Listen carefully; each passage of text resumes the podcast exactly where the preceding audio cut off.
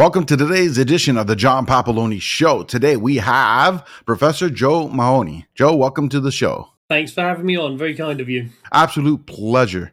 Why don't we start off the podcast with a little uh, description of who you are, what you do, and how you got there? Okay, very quickly. Um, I was a historian by training, couldn't get a job, went into consulting, did that for many years as a corporate consultant, and internal consultant, got a bit uh, stressed with it all, jumped to academia to study, teach, and research consulting, and then became in, in the UK.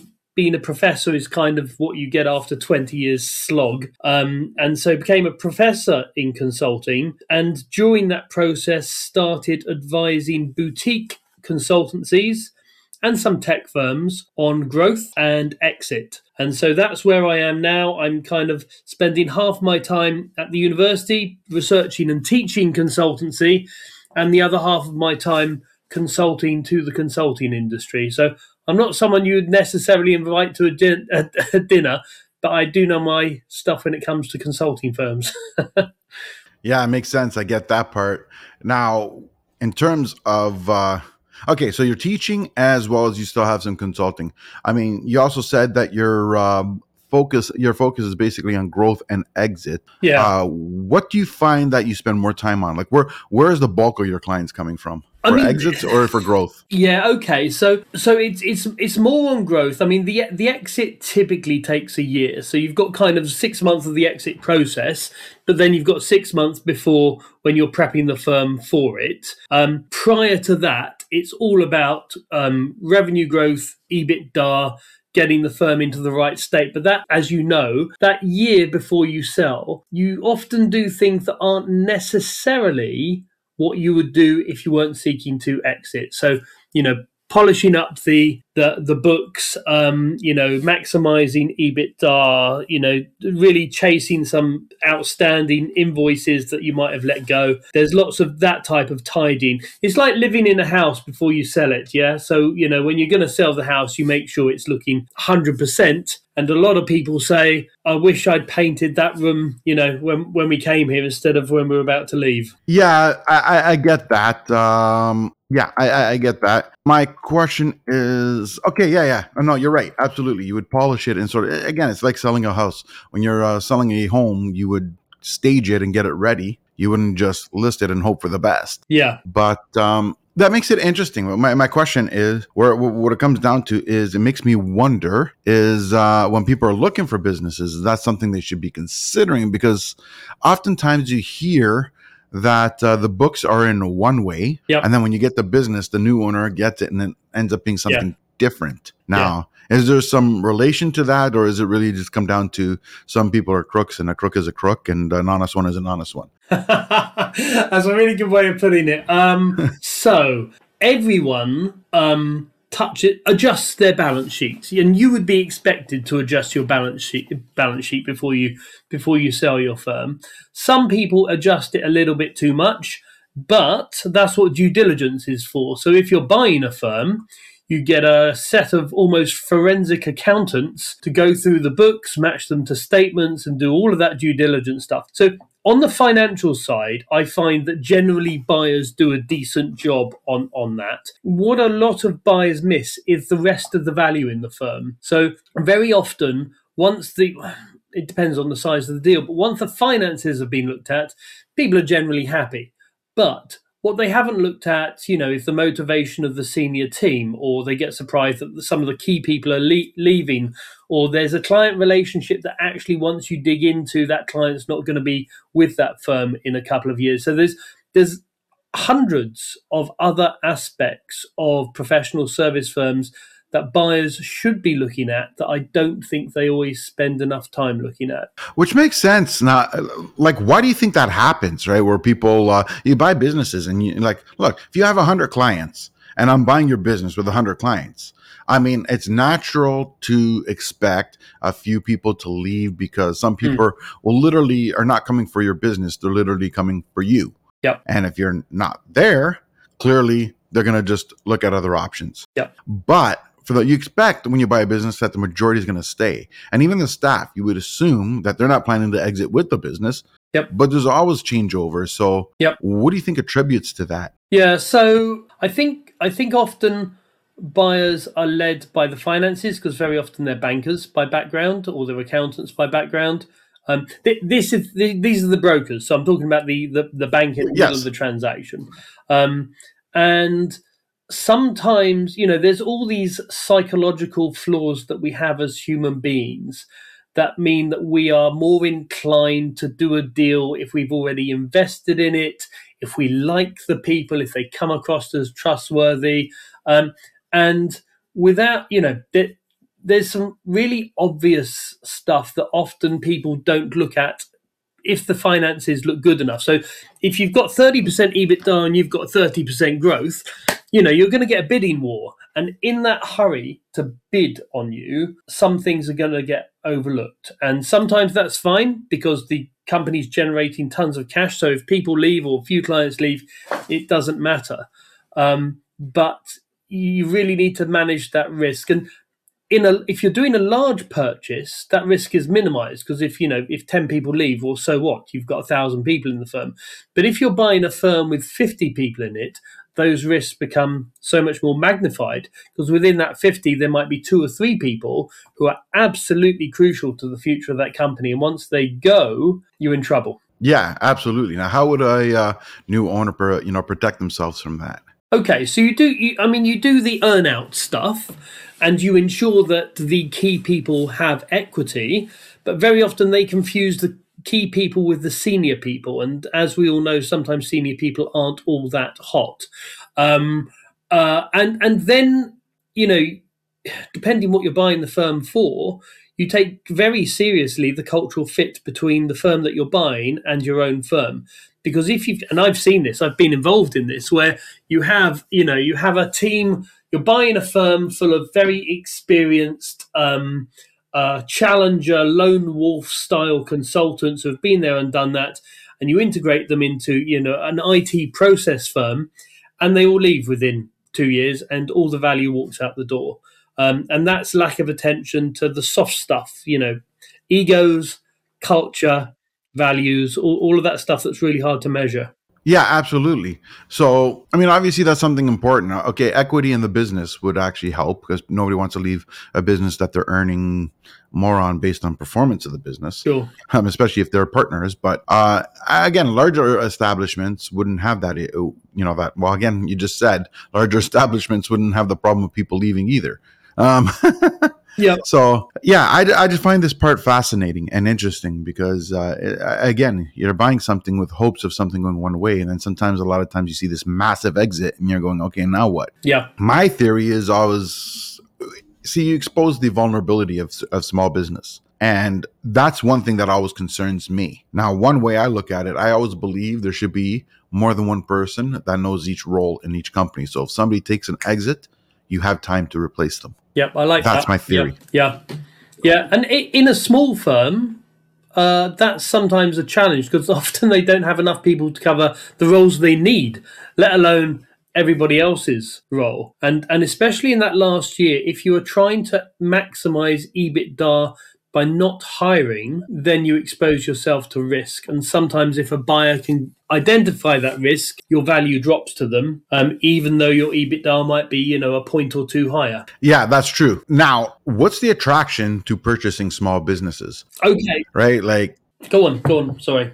yeah, yeah, I was going to say, because I can see the attraction to a large business, right? Like, if you have a Fortune 500, you see those massive exits, those massive amounts of money. I get those, right? And that one makes sense. But usually a small business, and maybe it's what I comprehend as a small business, may be the issue. Sure. And I look at a small business as, to me, a small business is a business that's doing like 200,000 to, we'll say, five or $10 million a year. Okay, okay. I so I generally would avoid buying a business that small. So I I generally advise founders not to sell until they reach the 10 million mark. And there's there's a few there's a few reasons for that. One, I mean the most important one is that you get a lot of buyers will not be looking at anyone below 10 million. Don't get me wrong, there's thousands of smaller firms that are sold, you know, two, three million, you know, even 500,000. um, will, will be sold. But very often they're buying the people. Um, so, you know, you might get an AI startup, you've got some bright people, you've got fast growth over a couple of years. PwC really needs people in this space, so they buy you. But in effect, they're buying the people because they don't have the assets, they don't have the brand, they don't have a track record. Um, once you get to, say, 30 to 50 people, then you have to have assets in the firm, otherwise it falls apart. So you can't have a load of individuals running around doing what they want, although that does happen sometimes. so, so I generally speaking, there's an inflection point at around $10 million, 10 million pounds, where you're a lot more attractive. Your multiple that you're going to get of EBITDA jumps up, um, and also the risk to the buyer diminishes. So don't get me wrong, there's plenty of firms out there that will simply buy your team, but the multiple that you'll be getting on profit is is relatively low. Yeah, absolutely. Now, which brings the interesting point. How did you learn all this, right? I mean, I'm sure you didn't just wake up one day and say, EBITDA. You know? yeah, sure. Okay. So, um, you know, as a corporate consultant, I didn't see much of this. Um, and then when I came to academia, it was a bit like early retirement, to be honest. So I started my own business that I grew and then sold. It was a tech business. Um, and so I got, you know, I didn't didn't sell it for a fortune, but I got to experience, you know, managing a firm, what the key levers were, and how value could be driven in a small firm. And then what happened in academia is a lot of my friends that I left in consultancy, they went up through the ranks, they bumped up against partner, they didn't make it, so they left and started their own firms. And then as the only professor of you of consulting, um, they came to me for advice, and I thought, oh, there's not much research here. So you know, the first thing I, I, I gave general advice on running businesses, but the first thing I did, I went and interviewed hundred founders who have grown and sold their own firms, and I wrote a book off the back of that. So that gave me a bit of confidence. Then over the last 15 years, I've dealt with over 200 boutiques. And I guess over time, that's, that's given me a bit more knowledge. I practice what I preach. I capture and you know systematize my knowledge um, in templates and forms and questionnaires and things. Um, and and part of the reason I still do this is because there's so much bad advice out there. I mean, I'm sure you as a business owner every day get something on LinkedIn from a suspiciously young man dressed in a cheap suit promising to scale your business to 10 figures or less. Um, and it's a load of bullshit when oh, it comes yeah. to professional service firms. So, yeah, I, I, I, am a big fan of evidence based advice. Absolutely. It's tons of internet gurus out there yeah, now. Yeah. I, I, get four or five a day between LinkedIn and Instagram. Yeah, yeah. Everyone's going to, uh, you know, skyrocket my sales, and yeah. and, and it's just ridiculous. And, and the people that are doing this, they're not even doing the research. No, like they'll offer to do a service that my business provides. I'm like, did you even look at what I do? Yeah and a lot of this advice has been taken from the tech. So this whole idea of scaling, don't get me wrong, there is a, there is a point where you can scale a professional services firm, but it's not like scaling a tech business. You don't just create a marketing funnel and turn the handle. It's hard work. You build relationships, you hire people, you train people. And and professional service firms are very different to tech firms for that reason. Yeah, and uh, exactly. And there's no way that uh, like people think it's like I'm going to go to sleep. I hired somebody. He's going to scale my business. I'm going to go to sleep. I'm going to wake up and I'm going to triple my sales. yeah, it does not work that way. Like I mean, every every business has certain increments. Now, I'm not saying that it's impossible for things to blow up like that, but very few people do. People will see somebody like Mark Zuckerberg and say, "Wow, look at the billions. Hmm. There's one of them. There's one Elon Musk. There's probably on two hands the amount of people out there in the world that have businesses like that. And there's 7 billion people in the world. That means the majority of people fail in that aspect. Mm. yeah. right. So it's kind of ridiculous how people, uh, you know, see one person they idolize and think they're going to duplicate. Yeah. You know, it's. And, and also, it, it kind of ignores the role of luck. I mean, we all like to think that if we follow this 10 step plan, we're going to become multimillionaires. And unfortunately, there's just, I mean, my research shows you know, there's a good 20, 30% of luck in getting to that 5, 10 million stage. Yeah, absolutely. Um, I'm going to you know, I'm gonna I'm gonna open this right up. I have a personal belief that there's no such thing as luck. Oh, go on. And what I mean by that is not that somebody can't have a lucky turn, Yep. but I believe luck comes from the uh, consistent actions you take each day. Like I believe you create your luck. Uh, where the luck comes in is that you did all the right things and it just happened to get lucky that something worked out at that moment. I don't believe luck happens as in you wake up and wow, this landed on my plate. How did this happen? yeah, there is. I mean, there's something to there. There is something over time with consistency, isn't there? If you're the person who gets unlucky, you pick yourself up, you dust yourself off, you get unlucky. You pick yourself up, you dust yourself off, then you get lucky, and then you take that chance. You're different to all the people that didn't dust themselves off and didn't take that chance. So, in that respect, I definitely agree with you. Yeah, and, that's just a perspective. And hey, you know what? I challenge anyone who disagrees with, with me to uh, show me their proof, show me what happened to them. Right? I thought you were going to say to a boxing match then, and I, I don't think many people I'm will a- get in the ring with you. well, I'll take that as a compliment, but I'm not challenging anyone on it. I don't want to fight about this. yeah, I, I've gotten to an age where, hey, you know what? 15 years ago, somebody wanted a challenge, no problem. Yeah, yeah. I'm there, wherever you want to go. Today, I'm like, mm, I'm too old for I that. feel you. Yeah, yeah. My back's in too much danger. oh boy. But I want to unpack another thing that you said, like, because you brought up uh, systems a lot, Mm. and I'm a firm believer in systems. Yeah. But I want you to get into your perspective on how important are systems and how early in the business should a person develop a system? Because many people uh, have an idea, they worry about their brand name or their logo and their uh, name, and they call that their brand. When reality is, their brand is really a fancy word for reputation which your brand is what your customers think of you when you're not there. But then they end up going on the seat of the pants. They don't have any systems. Things are chaos and all over the place. Then they, uh, you know what I mean? Like, so there's no real form or system. It's usually not to much, much later do those systems come in. Yep. But I believe that they should have focused on creating their system from the get go. So, what are your perspective on systems and how early should people start? I, I agree completely. Um, uh, I don't necessarily think systems initially in terms of the product and services, because I think those change a lot as you grow. So I Yeah. kind of separate consultancies into the grow phase when you're really just trying to work out what the hell you can do that brings in money consistently in a growing market and you, you do it really well and you're relatively unique. You don't have to be very unique. And then the scale phase where you know what you do really well and then you build out services logically from that to, into different markets or whatever. And in in that early phase, I think a lot of a lot of firms can get to, you know, 20, 30 people and they still don't know what they really do. Um, so I see a lot of firms and I say, well, before you grow, you've got to get smaller. So you've got to go back to the beginning, or not back to the beginning, but you've got to focus down on something that you really want to get well known for. Because at the moment you're scrabbling around doing anything that comes through the door.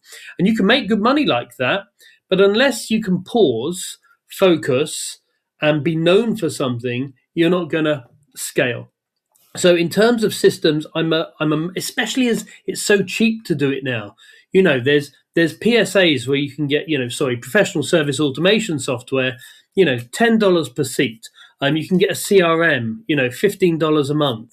Um, you can you can buy you know you can outsource your marketing really well for like you know hundred dollars a month. So all of this stuff, there's almost no excuse for that. Certainly with the back end, systematizing all of that as soon as you start. And I see a big issue with firms that haven't done that and have said, "Oh, you know, next next year we'll do, you know, we'll we'll we'll, get our systems in place," and then they get to thirty people and it's a mess.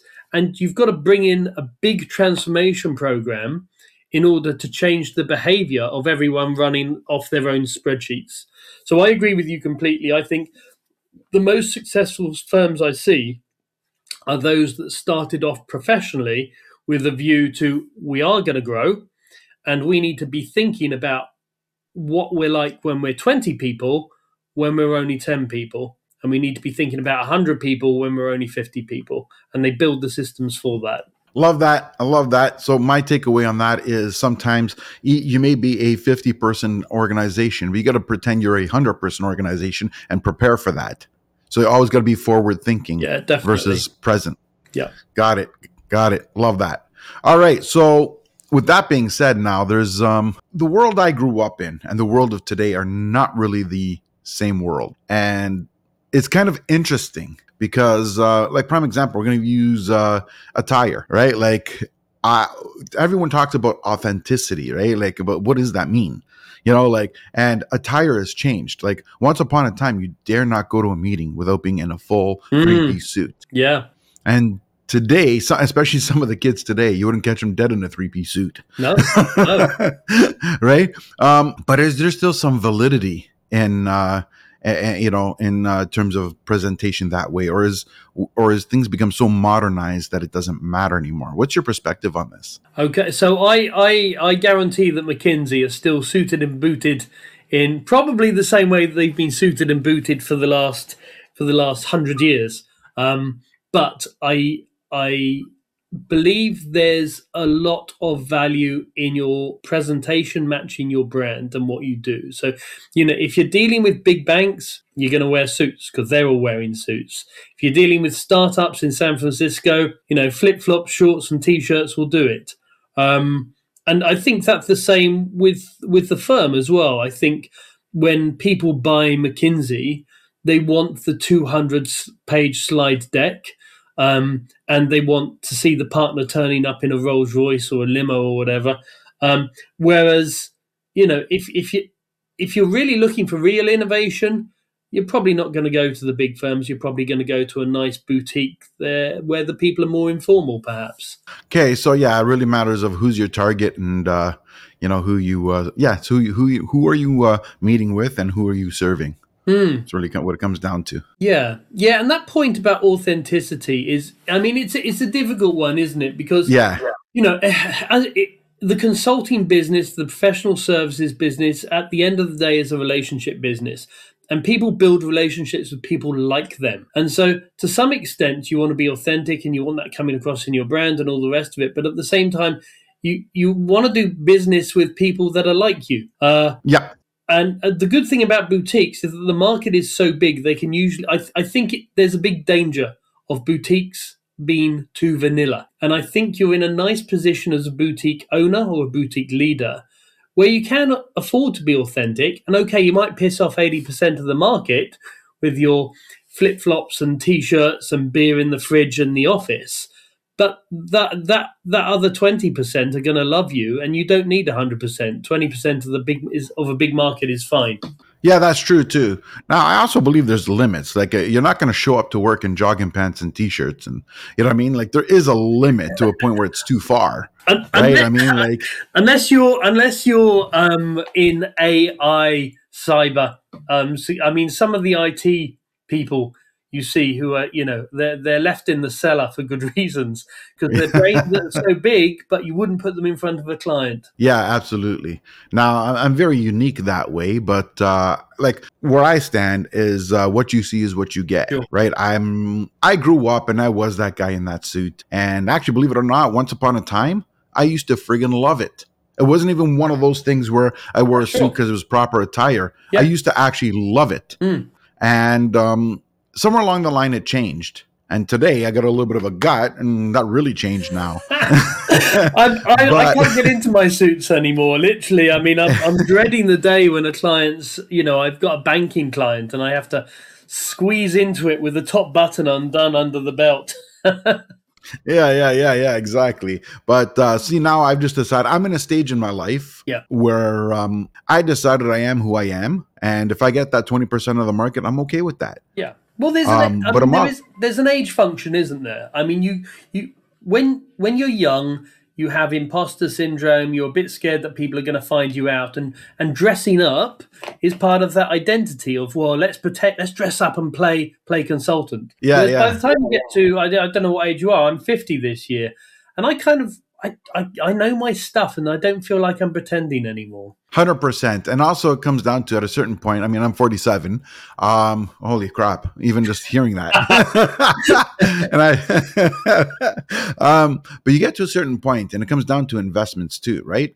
I'm I'm in a position in life that whether you buy from me or not, my life won't change. I don't give a crap. Yeah, yeah. Like I'm there to serve you. It's not that I don't want the business. Yeah, don't sure. misunderstand what I'm saying. Yeah. What I'm saying is I'm not going to not eat because you decided the guy with the suit was a better choice for you. Yeah, yeah, yeah. yeah. Right? By all means. Right. But uh, I am who I am, and I'm I'm presenting with the knowledge, as you would say. I'm presenting with the experience. Yes. I'm presenting with the outcome. Um, my team behind me will be the well, not behind me today, but sure. in general, you get the metaphor. I love it if you open the windows and all these guys and girls uh, looking at you. but yeah, so you know, I mean, with that being said, right? Like, so I have the manpower and I have the ability to be able to deliver what I say, not just say it. Sure. Yeah. So, and I believe in that authentic self. Be who you are, and you just got to accept the consequences of whatever it is that is. yeah, sure. Yeah. Yeah. It's a nice philosophy. It's a much less stressful philosophy as well, isn't it? Yeah, absolutely. Absolutely. You know what? We live, our lives are very short. It seems like a long time when you're younger. Yeah. And it seems like, you know, 50s, you know, a thousand years away. Um, when I met my brother in law, he was on his 20th birthday. I think it was like five or six or something stupid like that.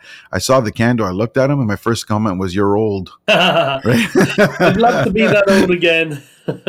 yeah, exactly. But the point is, it's perspective, Yeah, right? sure. At that age, everything seems so far away. But then when you get to my age, you all of a sudden realize how fast that went. Yeah. And then you start realizing your own mortality. Yeah, and you start saying, how much of the stuff that I worried about and stressed out about before is really that important, right? In the light of things, you know what? You got one life, and I'm not saying this YOLO thing where people go out, get themselves in massive debts where they're missing payments. I'm talking about having calculated intentional life. Hmm. You're planning your life and you and you're following your morals, your values, and what's important to you, Yep. and less about the materialistic stuff. Yeah, I, I noticed this a lot in founders, I guess between, you know, 40, 40 late 40s and um and late 50s is some of them are just like I'm I'm knackered. I'm I'm battered. I can't do this anymore. I you know, I can see the end.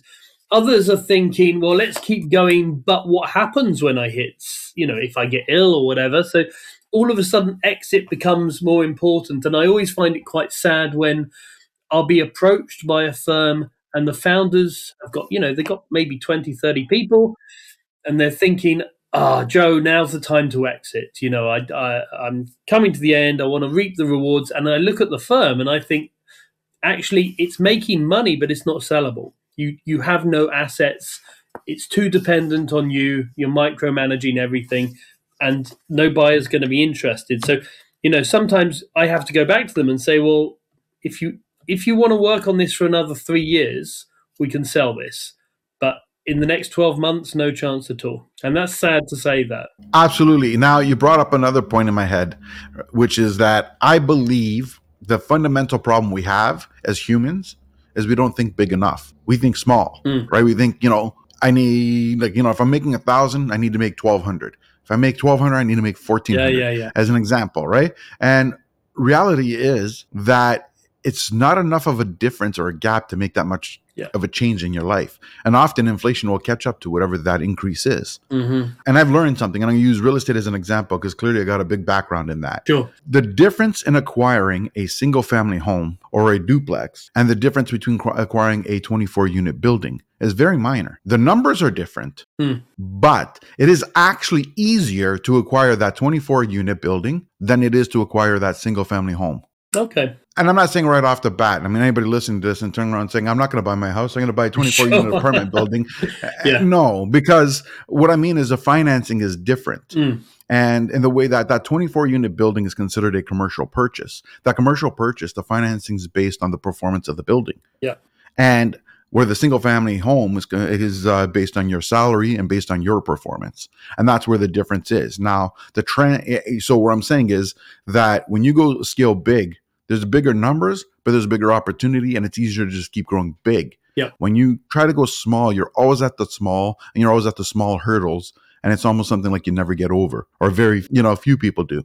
Where to translate that to the business is that to go from 20 employees to 22, Yeah. it's not really that hard, Yeah. but the reward isn't that great. Yeah. But if you build a business all of a sudden where you need a thousand people, we're talking different problems here. Yes. You know what I mean? Like, and and and it's easier to exit, easier to scale when you have more people, and I find it goes back to what you said, micromanaging. When you micromanage, you put that whole business on you. Yeah. That's not sellable, as you said, because once you leave, the business is dead. Yeah. But if you translate that and you try to go scale bigger and you try to invest, and, and you got to remember, a business is an investment. You have to invest in that business and look to scale. I believe you should try to 10 times everything you're doing. Uh, my that. theory isn't, Yep. yeah, everybody says go big or go home. And my theory is, why would you want to go home?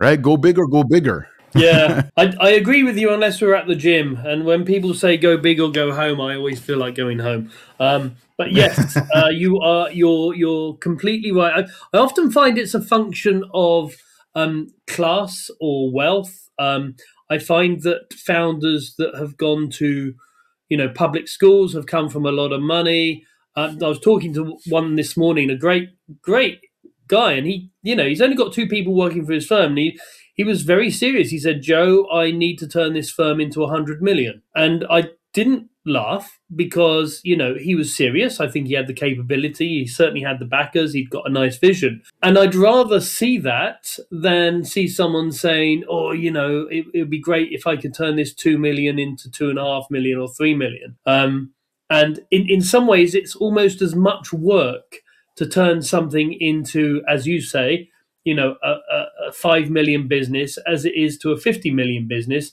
you're just thinking about it differently Yes, yes, that's exactly where I was going with it. Right? Like I had the other day a, a friend. We were talking about uh, some of my next moves for my media business, and um, he just had a really small thinking. Right? And I remember he goes, "Oh, well, you do this, and it's five hundred bucks and all that." And I just turned to him and I'm saying, "You're thinking too small." And he just looked at me blankly. He didn't know what I was talking about. And I'm and and then the thing that gave him that whoa factor, I said, if we're going to do a business that's going to make less than a million dollars a year, it's not worth doing. I might as well just get a job. Mm, mm. And he just could not believe that, right? Like it was like foreign to him. And I, and then and that's small thinking, right? And I'm not saying I'm going to wake up tomorrow morning and I'm going to turn a business that does 150 grand a year into a million in in three months Yeah, uh, with definitely. no Yeah, effort. yeah. I'm not saying that, but the point is you have to have an objective and you have to have a roadmap to get there. You know what I mean? Like, and if you're not working on that and you're working on goes back to what we said, micromanaging, Mm. You're going to micromanage yourself into another job. Yeah. You're not really going to get yourself. You have to learn to let go, delegate, and build the right team. You need A players. yeah And if you have a team where you don't have A players, those B and C players are going to drag down your A players because Yeah. they're going to have that negative attitude. So Yeah. you need all A players on your team. If you have a B player, uh, uh, uh, we'll go back to your uh, your uh, tech guy that you said you leave him in the cellar. You don't get them interacting with each other with that attitude. right? There's people that are meant to be in the background and never in the forefront. Leave those people in the background. yeah That's where they're supposed to be. And if there's someone bringing anybody down, they have a negative attitude, then you got to get rid of it. I believe in hire slowly, fire quickly. Mm. yeah agreed yeah I, I think there's i think there's something here around investment as well i think you know a, a lot of boutique owners quite rightly they're perhaps risk averse and perhaps they've been burnt in the past and they're very proud of saying oh i've got no debt at all. Um, whereas my my view is often if you've got a secret source and you can buy three other companies to which you can sell that secret source you're making money. If you've got a company that is in a position to scale, but you just don't have millions to pump into hiring and all the rest of it, if pipeline's not a problem for you, go to private equity, um, you know, or go to whoever. Um, and so I think I think getting ambitious about your investment decisions is a good thing to do if you have an asset that is working. A hundred percent. And I love that what you said about debt, right? Now, if you're going to go buy, get into debt to buy, to, you know, for consumerism, you're going to buy more cameras, more computers. And I don't mean computers for work. I mean, just the fancy dancy stuff. You're going to buy fancy cars. Yeah. Yeah. Don't go in debt. Yeah. But if you have some, a formula that's working and, the, and, and you have that secret sauce Hmm. and the, your problem is that you can't get more out of the jug, Yeah, yeah, go out and get that debt and buy a bigger jug. yeah. Buy, buy a squeezy bottle. Yeah, yeah, yeah, yeah, exactly. So, and that's the thing, right? So, debt is not a problem if you're using it for the right thing. Yeah. The problem is most people use it for consumerism. Yeah. So that's why they take pride. I don't have a mortgage. I don't have any debt. yeah, yeah. Well, are you where you want to be? And if the answer is no, then that's not a pat on the back. Yeah, that's, yeah, yeah, and yeah, it's you know it, and this is why some scale, some some growth is so slow. You know, I- I'll come. talking to someone the other day, and they're very proud of the fact they'd never taken on debt, but it had taken them 20 years to get to 30 people. And I was kind of thinking, well, you know, if you'd invested in, you know, in marketing or you'd invested in people, you could be at 100, 200 people now. Um, yeah, and it's it, it's a, it's a funny flip because you know we're always told debt is a bad thing on a personal level, um, and you know the countries are awash in debt, but you know there's no point thinking about your business in terms of growth if you're not going to take a chance on it, then why should a buyer take a chance on it? Absolutely. If you don't believe in it, why would anyone else? Yeah, definitely. So, absolutely. Now, going forward, where what is your vision going forward? Where do you see yourself going over the next few years? Oh man, okay. So so this is this is funny given our last conversation, but I I I actively dislike managing people um, and and have purposefully I'm, I'm, quite an introvert believe it or not um, although actually yeah um, yeah so I I don't want to employ anyone um, ever again uh, so I'm I'm now so don't get me wrong i've i've got assets and i'm building them so i've got various um you know I've, say when i take on a new client i've got a 300 um, question questionnaire that i give them and then i provide benchmarks and i do a swot analysis and then i come up with recommendations for investment for them um, i intend to get that into some type of saas um, I've got a boutique leaders club. Um, we get together every month. We have a chat about whatever's keeping us awake at night. I intend to systematize that and have a sort of um, subscription service off that. But I want to do this without employing anyone. So I will outsource things to Fiverr and Upwork. I've got a great virtual assistant. I've got people who work on individual things. But that employment relationship. So I don't want to run a, a consultancy myself. Um, so, and also I've got to stop getting distracted by the shiny thing. I mean, AI is consuming my mind at the moment. my next book, um, AI in consultancy firms.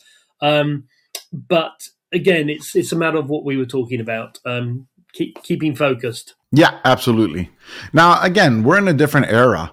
Uh, I believe that our future is going to be everybody's going to be their own employer, and how you get employees is going to be that outsourcing. It doesn't mean outsourcing to the other side of the world mm, as mm, mm. you know naturally the way people think. Or oh, you go get somewhere with low wages. No, no. I think this COVID has changed things very much. And what I mean by change it is I don't think it made things different. I think it just brought the future quicker. And I think this, you know, people are getting accustomed to working from home. Now, when they're buying homes, it's uh, having that home office space is becoming important for very uh, for many many people. Yep. And I think what's going to happen now is that a lot of stuff is people are going to be that independent contractor. And guys such as yourself or myself, what'll happen is we won't have physical employees that are getting paid and getting those uh, deductions. What'll happen is everybody works at their own location and they're going to invoice you the way suppliers used to invoice you. And I think that's where our future is going to lead towards, where you're going to have that independent contractors. They may have one or two year contracts. They'll work from home. They get their pay they do their own deductions, they do their own thing, and then that's just going to be the way it is. Everything will be outsourced. There's going to be, you know, AI is going to take a lot of jobs, but it won't take all jobs. It's going to create different jobs, or with the kind of thing I'm talking about is going to become more reality. And that's my belief. And you know what? The future will tell us whether I'm right or not. Yeah, sure. Yeah, I, I mean, I, we, I mean, we're definitely moving in that direction, and certainly in the consulting space um, the number of platforms that have come out that are there to you know integrate and um, put together contractors is is huge. So I definitely think we're moving in that direction. I think there's both a um, a demand for it and almost there's a supply request for it in terms of people working remotely. Um, however, I do think with bigger projects, I think say with IBM, you're always going to have this need for you know program level big projects where if you got in a thousand consultants, one of one of the jobs I had was starting up a company called Three, which is a big mobile phone company now, and we had you know 300 consultants working uh, at any one time in the firm setting it up. But to do that, you needed everyone on board with the same methods, culture, communication. So I think there's I think we're definitely going to see many more contractors in professional services.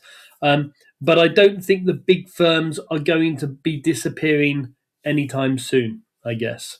No, no, definitely not. Uh, It goes back. My thought is, I don't think they're going to disappear. I just think the way we're going to do business is going to change. Yeah, yeah, definitely. Especially with AI. I mean, the shape of the shape of firms is changing. I mean, already, you know, you can see at the bottom of that big pyramid you get with consulting firms and any professional service firms. That bottom is no longer as big as it used to be. Uh, you know, so I was in a firm just a couple of days ago that is more of a, a rectangle shape, and you wouldn't have had that 20, you know, 10, 20 years ago. Yeah. Well, look, 20 years ago, my uh, statement of I got a 30,000 square foot uh, office with 1,500 employees in, and that was my bragging point. Yeah, Today, the bragging point is going to be I have 1,500 workers and I have an 800 square foot office. yeah, yeah. Different, uh, you know, same result, yeah. different. Uh, yeah, definitely. Yes, and and people like it. I mean, uh, one of the companies I was in was you know in London. No one can afford to live in London anymore. But th- none of their employees did live in London. The the company's based there, but all of the employee, employees are spread all over Europe. Absolutely. Awesome. All right. So, in light of time, I'm going to get down to a couple more questions Oh, before I go into what I call a lightning round. Oh, okay. So, awesome. So, next question is How do you know you've had a successful day? Me personally, Yep. What would yeah? What would you personally consider a successful day? oh, I've I've learned something, and I have been a little bit stressed. Awesome. Last but not least, anyone looking out to uh, reach you or find you, where would they go?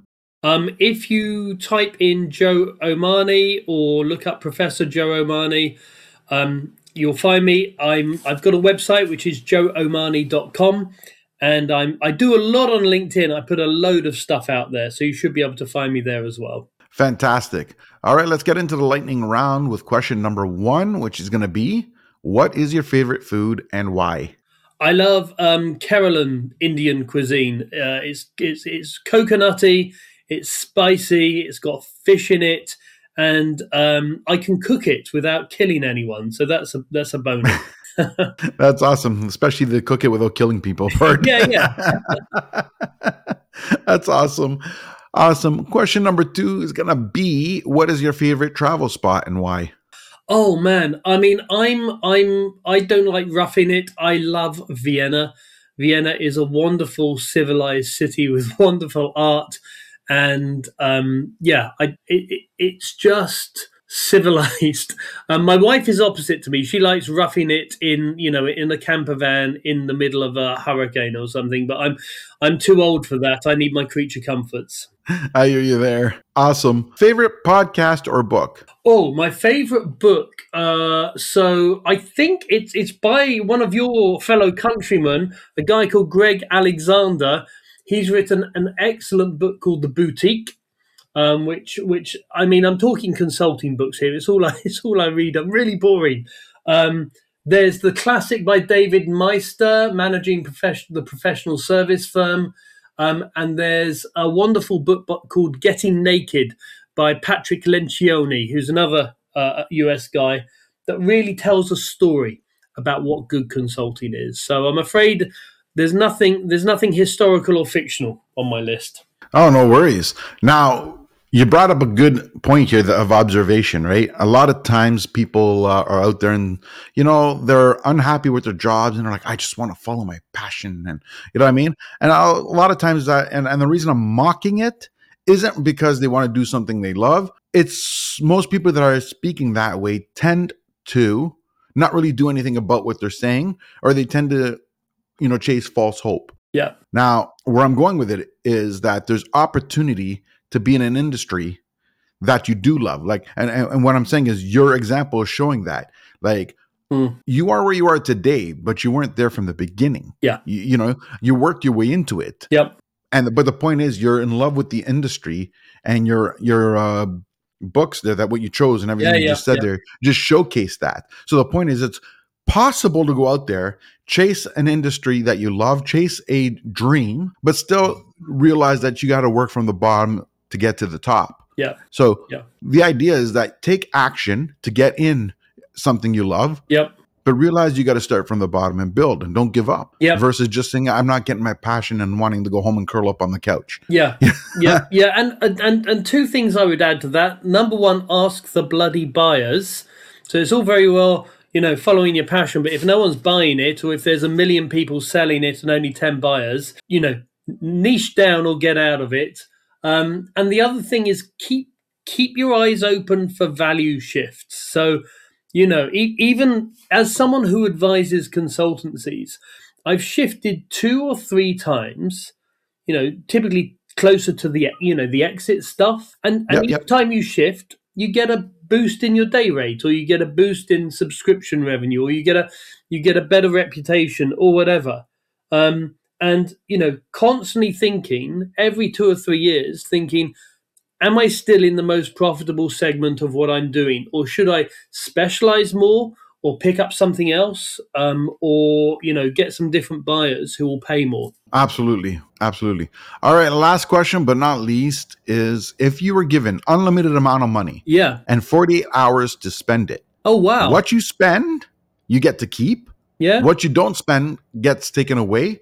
What would you do? how much 40 million As much as you want. It could be a trillion. It doesn't matter. Like someone here has got unlimited amount of money. They got the country's money and saying, whatever you want to buy in the next 48 hours, I will pay for it.